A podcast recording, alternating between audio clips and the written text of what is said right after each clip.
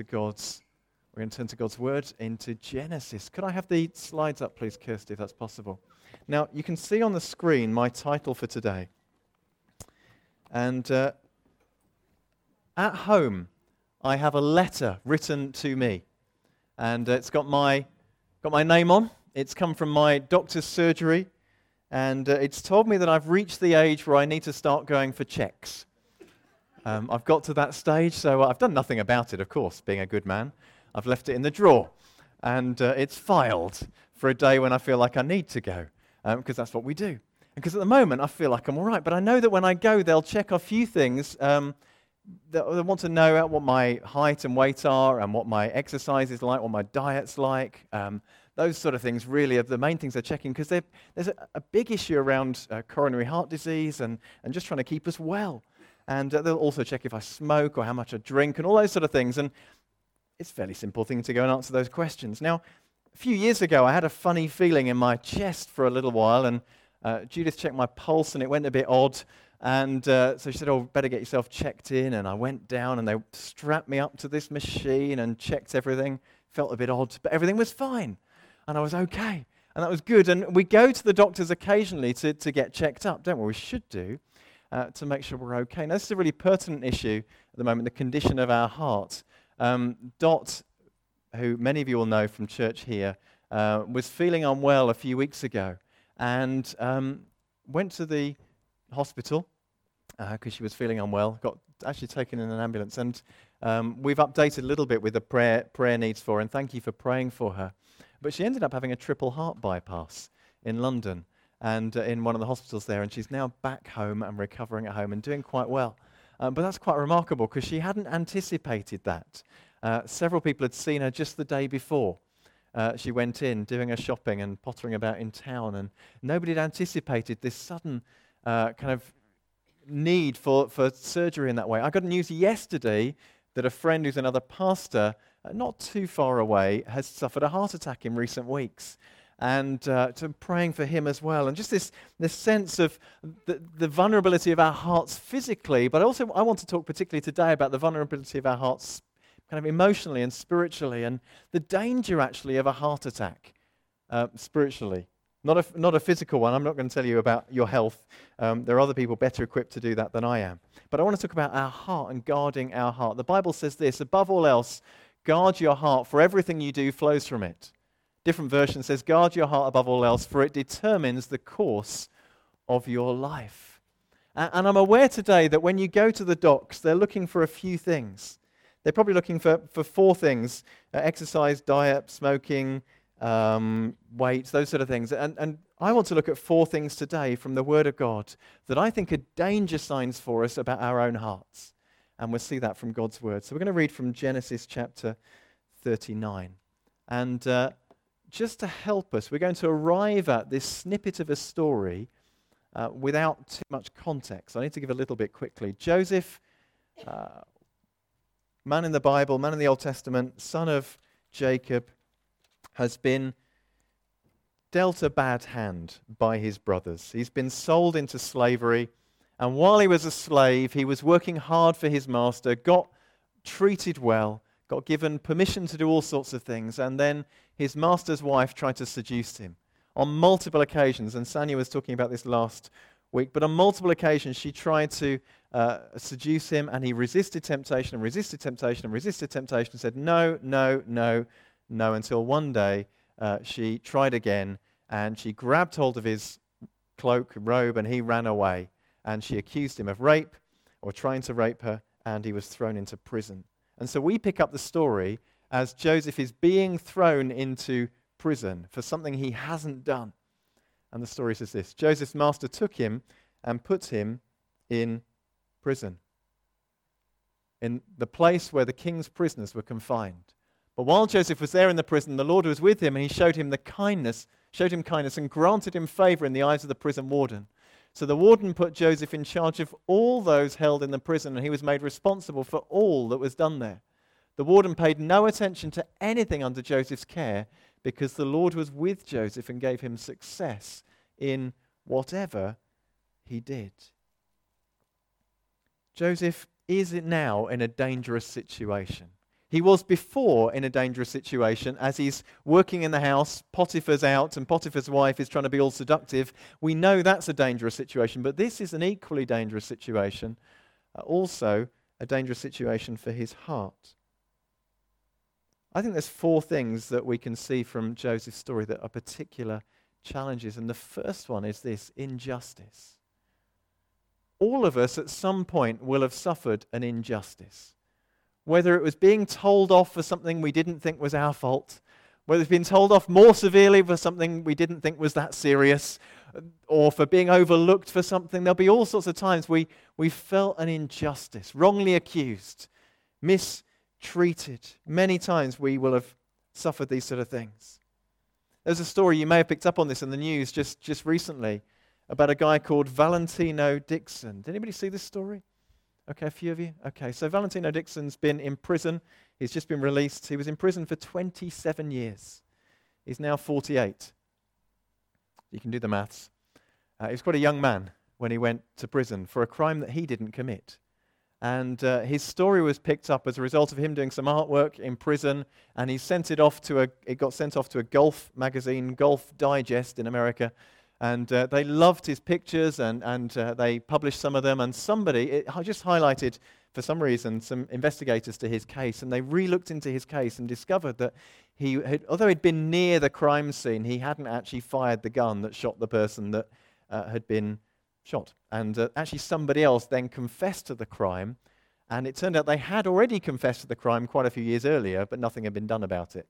So this guy had been in prison for twenty-seven years for a crime he didn't commit. That's a grave injustice. I can't imagine what it would have begin, begun to have felt like to have no power, no control over your destiny, no ability to get out, and you haven't done the very thing you're there for. Now, as far as I know, none of us have been in that situation, but some of us face injustices that we that feel perhaps akin to what this guy is feeling, though not in the same magnitude. Thank you. Preacher.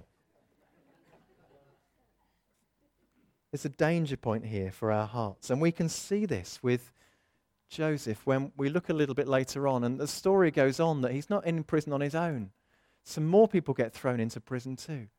And Pharaoh, the Egyptian ruler, has a cupbearer, someone who brings his drinks to him. They've probably tested them, make sure they're okay. And a baker. And Pharaoh has a bit of a bad do with these guys, throws them into prison. And they arrive too. And the story goes that they have dreams while they're in prison.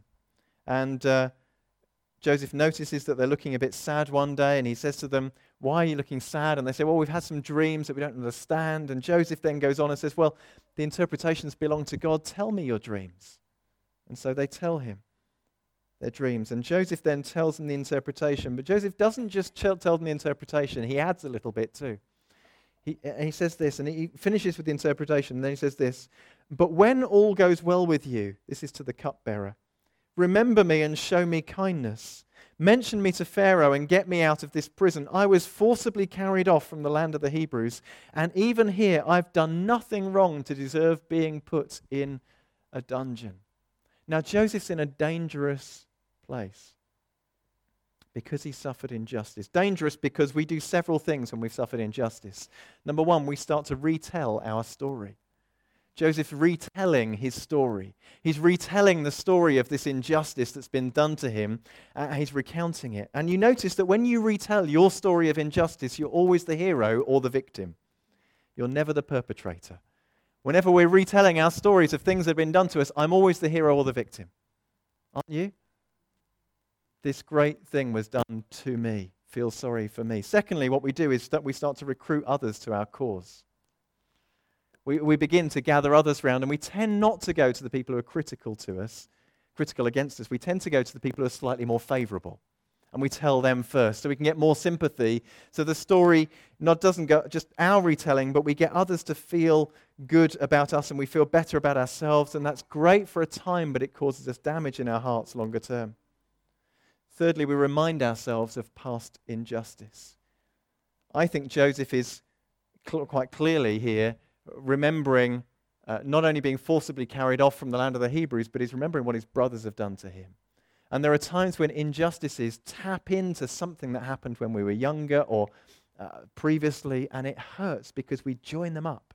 We can't just separate this incident that's just happened from all the others that have gone on in our lives, and it kind of puts us, connects us back to those again. And we live with this sense of injustice. Now, what do we do about it? Well, the first thing I think to do is to be honest about it and recognize this is going on, to face up to the fact this is happening. But then we've got some choices we can make to make this better. Joseph makes a choice to serve. Uh, that passage I, we had back here, um, Joseph makes a choice to serve in this place of injustice. I find this quite staggering, that in the place of injustice, he's serving faithfully. And, and he's ends up in a situation where he's prospering in prison. He, he's thriving in prison. He's given responsibility. In the bottom part of that bit on the screen says, the warden paid no attention to anything under Joseph's care because the Lord was with him. It, it sounds to me like Joseph could have got up and walked out of the prison if he wanted to. I can't verify that, but it sounds like he's got that much authority, he could almost do whatever he wants, and he could get out, and I don't know if he could, but he, he's got so much authority. No attention is paid to anything under his care because he's committed to serving. I don't know what your injustice was. Promotion missed, a demotion, negative feedback, something someone said. Paul in the Bible was beaten and imprisoned and stoned and shipwrecked. By our measurements, we see that bad things happen to good people. And we say, this doesn't feel fair. It doesn't feel right that bad things are happening to good people. I'm a good person. Why is this happening to me? Uh, and we, we kind of forget that actually our measuring isn't always very accurate. It's a bit ropey sometimes, and actually God knows the secrets of our hearts just as he knows the secrets of everybody else's hearts. We we get in danger in our heart because we carry injustice and it affects us. We carry it because it hurts, and we recount the story and we relive it and we stay in it, but it does something deeper to us as well. When you're carrying injustice like this, it makes us the judge, not God. And this is the massive spiritual danger. That when we're carrying an injustice, we forget that God is the judge of all the earth. We're not.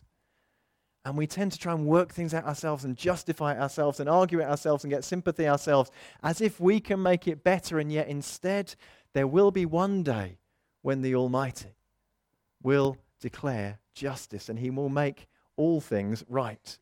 The God of all the earth will judge the earth. And I want to trust to that day rather than to fix everything myself now.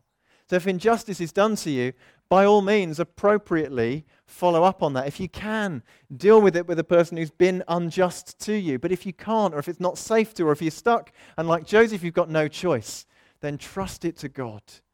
Trust it to God because he is the judge of all the earth. There was something profound when Albert asked us to sing, um, You Are God. You are God. Because God is above all and over all and in all, and he's awesome. And so in so saying you're God, we're saying, Lord, you reign and you rule. You're bigger than me. I can't work it out and you can. And so when you suffer injustice, that would be my encouragement to, to show that despite what you can't control, respond with what you can. Trust in God and service. Uh, the second thing we see is that's a danger to us is disappointment. Now, I've seen in my life that there are people who And many of us can get into this place that we, we're so hurt by disappointment that we avoid ever connecting with anybody. We avoid disappointment by not engaging with life. We never trust anyone.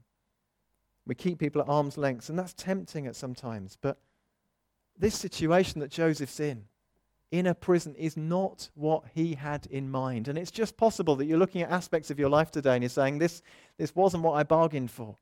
This wasn't what I had in mind. This wasn't what I planned, what I expected, and this wasn't what Joseph planned. He's not living the dream right now. The dream was his brothers bowing down to him. The second dream was his parents bowing down to him. Joseph is not living the dream. He's in a prison. He's disappointed. And there's danger for our hearts when we face disappointment. You know, at times it can feel like you're a film character, but you're in the wrong film. You should have been in a different one. You should have been in an adventure movie or something, and, and you've just been put in the wrong film somehow. And it doesn't feel quite right. This wasn't what you signed up for. It wasn't what you expected. Your costume's wrong. For Joseph, he, he he's meant to be wearing a coat that's special, that is either of many colours or it's it's a significant one with long sleeves that gives him authority. This special coat. Uh, and he's not. He's wearing prison uniform. He's in the wrong place, wearing the wrong uniform, at the wrong time, with the wrong story, and he's disappointed. And that's dangerous to his heart. We all feel it. And it's okay to feel it for a time, but it's a dangerous place to stay. Disappointment's normal. Things don't work out. We try stuff and it doesn't work. We say things and then we can't do them. We struggle, we have trials, we have things that we don't anticipate. Disappointment is normal for us. But Joseph shows us how to turn our disappointment into an appointment with God. I want to notice a couple of bits in this passage. God's view of success is very different to ours. The last line on the screen says, because the Lord was with Joseph and gave him success in whatever he did.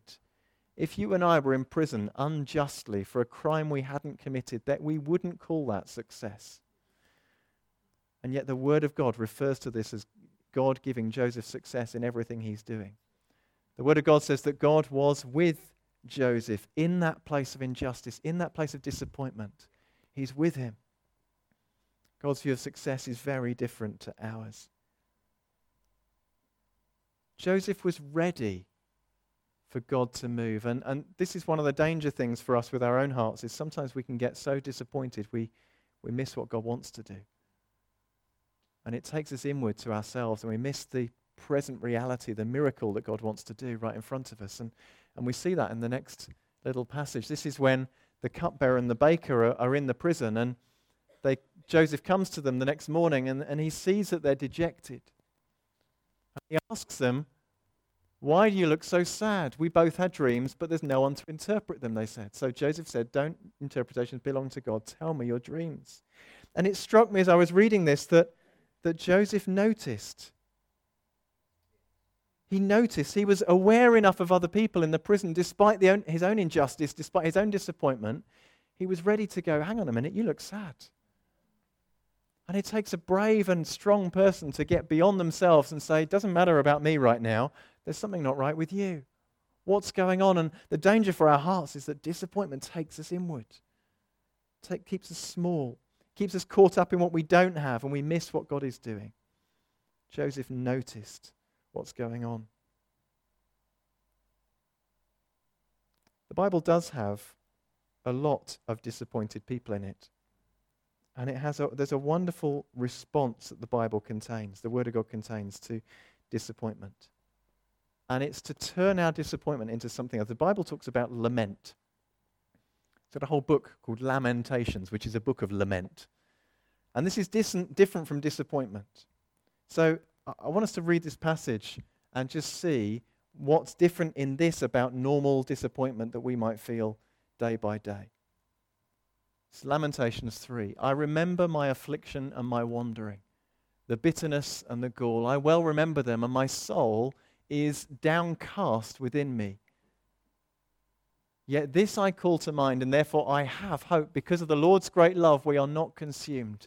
For his compassions never fail. They are new every morning. Great is your faithfulness. I say to myself, the Lord is my portion. Therefore I will wait for him. In this passage, we find that the person who's writing is disappointed. They're afflicted. They're wandering. They're bitter. And they're remembering those things. And their soul is downcast. There is no good news. There is no light at the end of the tunnel. If there is, it's a train. There's nothing good coming. There's no hope. There's no deliverance. There's nothing uh, that they can enjoy. And, and yet something shifts. Disappointment keeps us aware of our pain. It keeps us aware, aware of our situation. It's self-focused. But lament is a biblical practice where we acknowledge what's around us, we acknowledge our heart, and then we say, but God, I'm trusting you. That's biblical response to disappointment. We look at our heart, we look at what's going on, and we say, but God, I'm going to trust you. Look at this. My soul is downcast, yet this I call to mind, and therefore I have hope. Because of the Lord's great love. The person who's writing this is reminding themselves of God's incredible love. They're going beyond their situation. They're going beyond self-pity. They're going beyond injustice. They're going beyond disappointment. They're going beyond anguish. They're going beyond wandering and affliction and bitterness. This is not to minimize what they're going through. What they're going through is rubbish. But they're saying, but God hasn't forsaken me. Disappointment is dangerous. If you're disappointed, notice what's going on. Our complaint can become a conviction. Our conviction can become a condition, and we're stuck being disappointed. God wants to turn that around so that we lament, and lament contains worship. Lament contains an honest approach to God, and we recognize what's going on. We're honest about our heart, and we say, but I'm trusting you, for the God of all the earth will do what's right. Thirdly, doubt. That's the third thing you look for. Exercise, diet, smoking, I can't remember what the others are that the medics look for, but doubt. Injustice, disappointment, doubt. It's another thing that comes to attack our hearts, and I, I can only imagine what Joseph would have been thinking as he's wondering, where's God? Where is he? And we forget the privilege as Christians of having the Bible. So this is Genesis forty. So it's tradition that Moses wrote the first five books of the Bible. Moses isn't born yet. So Joseph doesn't have this story written down. He hasn't got the Bible. He hasn't got the Psalms to look at and to look at where David was upset. He hasn't got Paul's journeys to look at. He hasn't got anything. He's got nothing written down to go to. He can't get his phone out and scroll through verse of the day. Oh, that'll be encouraging. That's great. I'll have that one. There's nothing. He's got nothing, and he's on his own. All he's got is the stories that his dad told him. That's it. And his dad has the stories that his dad told him and the experiences with God he had. He had nothing with him. There's no evidence either of God speaking in this passage that we're looking at in Genesis. Joseph knows what the dreams mean. We don't know how he knows it, but there's no audible voice mentioned. There's no prophetic word mentioned. There's nothing. And Joseph's here in a, in a prison, seemingly on his own, and yet we read that God was with him. And I want to say, God's with you when there's no tangible evidence of it, when you can't see anything, when he's not speaking, when you go to the Word of God and, uh, and it just looks like word on a page, God is with you. When you're aware of anything else that's going on, God's with you.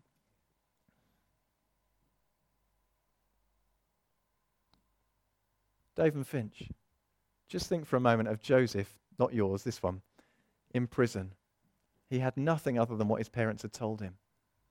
I just want to encourage you and anyone that's got an influence over another generation, whether that's as a, an uncle, an aunt, a brother, sister, grandparents, what you leave is really important for Joey.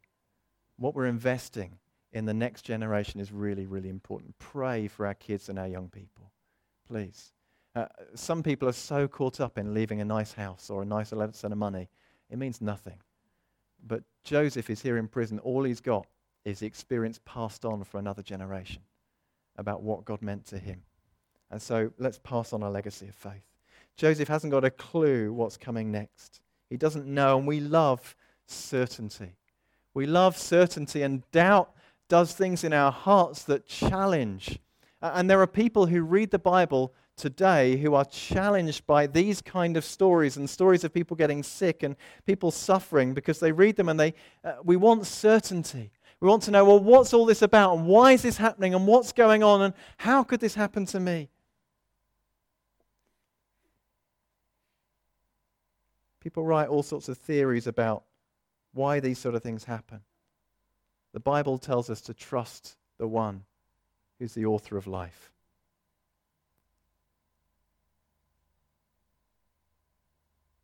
We might wonder, where's God in our trials? He's with us. Our situation doesn't limit God's work in our lives. Joseph is anointed and he's appointed despite his current position in prison. So my encouragement, if you're doubting God, if you're doubting him, is to trust him again, to get beyond those doubts. Don't try and look for rules. Don't try and look for formula. Some people look at the suffering that's going on in, in the world and, and There's, there's two opposite schools currently around in churches today that are, that are taught. On the one hand, we have some who would say, God is good. The song we've been singing, God's good. Therefore, it's impossible for God ever to, to cause anything that feels like harm to us. It's impossible for God to cause any sickness, ever. And he never has. And uh, that's on the one side, because it makes people feel comfortable. There's a definite rule that God has to keep to. And I'm concerned about that, because I don't think God has to keep to any rules. I'm concerned about that because the Bible clearly gives examples when he did make people sick, and it's in the Word of God. He doesn't do it often, and I don't believe he does it now routinely, but there are examples when he has, and so to say God cannot makes me nervous, because I don't like saying that God can't do something. On the other hand, there are people who, who say, well, God does everything in, in the whole world, so God makes everybody sick, because that gives certainty, or makes everybody well, it gives certainty that God's in control, because there's a sense that if anything happens that God didn't purpose and design and choose, then somehow it's outside of his control. And I don't think that presents a biblical picture fully either, that God causes every child to get sick and die that ever gets sick, sick and dies. I don't think that's what the Bible teaches us. And so you've got these two opposites where people are uh, saying, well, we, we want certainty, we want to know, why is this happening? Well, it's either God does everything or God can't do this and it's the devil or something. And in the middle, there's this position which seems more biblical, which is where you go, God is in control and God is good, but this stuff's happening, and I'm going to pull those bits of truth and hold them together and go, God, I don't know why, but you are in control and you are good and I'm trusting you, right in the middle. And I think that's what the Bible presents again and again and again, this perspective that God is never out of control. There are never things that are happening in the world that God can't work together for the good of those who love him. He's never taken by surprise. He's never caught off guard by anything that happens. There's nothing that you can do or I can do that makes him go, oh, wasn't expecting that. What do I do now? He's never out of control in that sense at all. And he's always good. But in our trials, he's God, which is why singing that was important today. Finally, oh, this is the one we hate the most. Waiting. Joseph's in prison. He interprets these guys' dreams. He tells them to remember him when they go. This is what happens next. Just as Joseph had said to them in his interpretation, the chief cup- cupbearer, however, did not remember Joseph. He forgot him. Joseph says, remember me when you go back to Pharaoh. Remember me when you're restored. And then the next little verse, which is the next chapter on, says, when two full years had passed, Pharaoh had a dream. And you know Joseph might be getting called for now. Two years passed. Two years of wearing the wrong coat in the wrong place. Two years of serving through disappointment, through injustice, through doubt. Two more years. He's already been there quite a while. He's seventeen when, as a young man, he goes off looking for his brothers at his father's request, gets sold into slavery. He's thirty when he goes into Pharaoh's service after this. It's a big gap. And we're in this middle, kind of this end bit, two years, two years more, two years in the prison, two years in the dungeon. What are those times when God doesn't seem to be answering our prayer? When he's not even said no. The traffic lights aren't red and they're not green, but they're just amber, and we've just got amber. It's, amber's frustrating because red, you know, I'll stop, that's fine. The only time it's frustrating is when you're at one of those roadworks and there's nothing else coming, or one of those pedestrian crossings and someone's crossed, they went half an hour ago, they're home having a cup of tea and you're still sat there. Come on. But amber, you don't quite know what's going on. How long am I going to be here waiting? And for some of us, God hasn't answered in the way that we wanted yet, and nor has he said no. And we're waiting, and we're waiting, and we're waiting. How do we respond when we're waiting? It's possible to see the wait as imposed or to see it as a gift from God. Joseph, I don't know how he's responding to it, but he's treating it like a gift from God. He's treating it as if God wants to work in him during this period of time so that he can be different, he can be transformed, and his life can be ready for what God wants to do next. That passage in Lamentations I read, when I was talking about lament earlier, it ends like this: God's mercies and compassions are new every morning. Great is your faithfulness. I say to myself, the Lord is my portion, therefore I will wait for him. When I'm at traffic lights, I feel incredibly passive. I'm not doing anything. When you're waiting, you're passive. And yet, biblically, waiting is active. I will wait for God. You're not sitting around going, come on then, God. You're letting God work on your life, letting God shape your heart. You're letting God deal with the stuff in the quiet place, in the secret place that needs sorting out. Joseph needed some stuff sorting out. When he spoke to those guys and said, I'll interpret your dreams, he said, tell me your dream. This is the two guys in prison. Don't interpretations belong to God? Tell me your dreams. When he goes in front of Pharaoh, Pharaoh's had a dream. Joseph's response is this, I can't do it. But God will give Pharaoh the answer he desires. Two years have passed between those two statements. In one, Joseph saying, tell me your dream. God can do it, but tell me. In the next one, I can't do it, God can. Two years of waiting. Two years of preparation. Two years of God working on his heart. Two years of him continuing to serve. And maybe there's stuff that God has got for us that we're not ready for yet. Let's wait actively. Let's wait and hold on to God. Why this message? Well, because I th- it's the next chapter we're looking at, but because I think we need a heart checkup. I'm the doctor today. Not Doctor Who, not the doctor at their surgery, but I'm the doctor, opening up the Word of God and saying, there's four things that are risk factors for your heart. How are you doing? And it's not your diet, your exercise, your smoking, all that sort of stuff. It's how are you doing with injustice? How are you doing with disappointment? How are you doing with doubt? And how are you doing with waiting? How heavy do these things weigh in your heart? Are you wounded by them? Are you grieved by them? Are you carrying them? Are we affected by them? Because if we are, there's a response in this passage which shows us an answer to all of those things.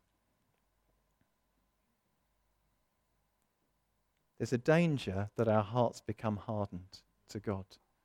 And this is my desperate plea based on Hebrews chapter three. And with this I'll finish. Be careful then, dear brothers and sisters. Make sure that your own hearts are not evil and unbelieving, turning you away from the living God. You must warn each other every day while it's still today, so that none of you will be deceived by sin and hardened against God. For if we are faithful to the end, trusting God just as firmly as when we first believed, we will share in all that belongs to Christ.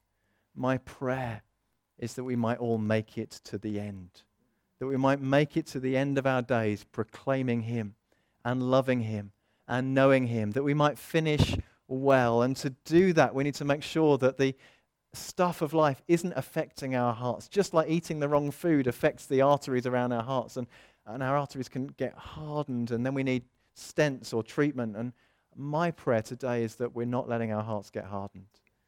That before God, those things, we recognize them, we deal with them, and like Joseph, we commit to serve him and have faith. Can we pray together? I wonder if we could have the band on the stage again, please. That's okay. Is that all right?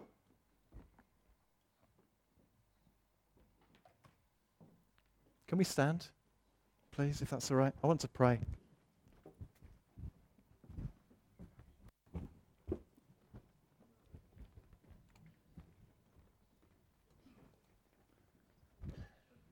Because I've been talking today about the stuff that's common to all of us, every single one of us. I'm, I'm not going to do a response for who's been disappointed, because every one of us will be. Who's had an injustice, every one of us will be. Who's doubted, or every one of us has. Who's had to wait, every one of us has. That's not the issue. The issue isn't the circumstances. The issue is the damage done on the inside. And, and whether we're settling to just remaining under those things. And if we are, I think it's time to repent. And say, God, we repent of the stuff that we've held on to beyond trusting you. Because today's a day to trust God together. Today's a great day, a great opportunity to turn around from those things and say, Lord, all these things have come, but I don't want them to be my master. I want to acknowledge your goodness in this day. Would you pray with me?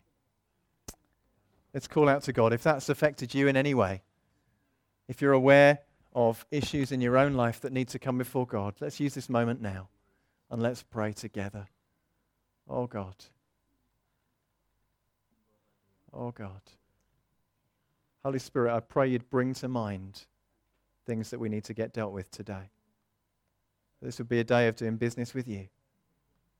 Where actually if we've carried an injustice or a disappointment or a doubt or a period of waiting and we've begun to blame you, we've begun to make ourselves the judge, we've begun to make ourselves God, then Lord, we repent of that. But first we need to bring it to mind. You need to bring it to mind for us. And I pray, Lord, if there is stuff there that we need to put behind us, you'd help us. Lord, if we need heart surgery today, would you do that on our hearts? Lord, where we've been carrying stuff that might affect us going forward, we don't want to be stuck in a prison. We want, like Joseph, to be ready for the day when the key is turned and the door is opened. And we're ready for what you have next for us. Father, I pray that where there's been Uh, disappointment, it wouldn't lead to bitterness. Where there's been doubt, it wouldn't be persistent and lead us to have a lack of faith. Lord, where there's been injustice, that it wouldn't lead just to us telling our own story and trying to be judge, but we would begin to hand that over to you and trust your judgment of all the earth. And Lord, where we're waiting, I pray that that waiting would be like a pregnancy, where it's like a preparation period, where you're doing something good and productive and positive in our lives, that we would bear fruit. Lord, would you work in us, I pray. Forgive us if we've held on to that stuff for too long, but we declare freedom today. We declare that you are the God who's in the prison. You're the God who's in the wait. You're the God who walks with us and calls us to trust you with renewed hearts and renewed energy. In Jesus' name, amen.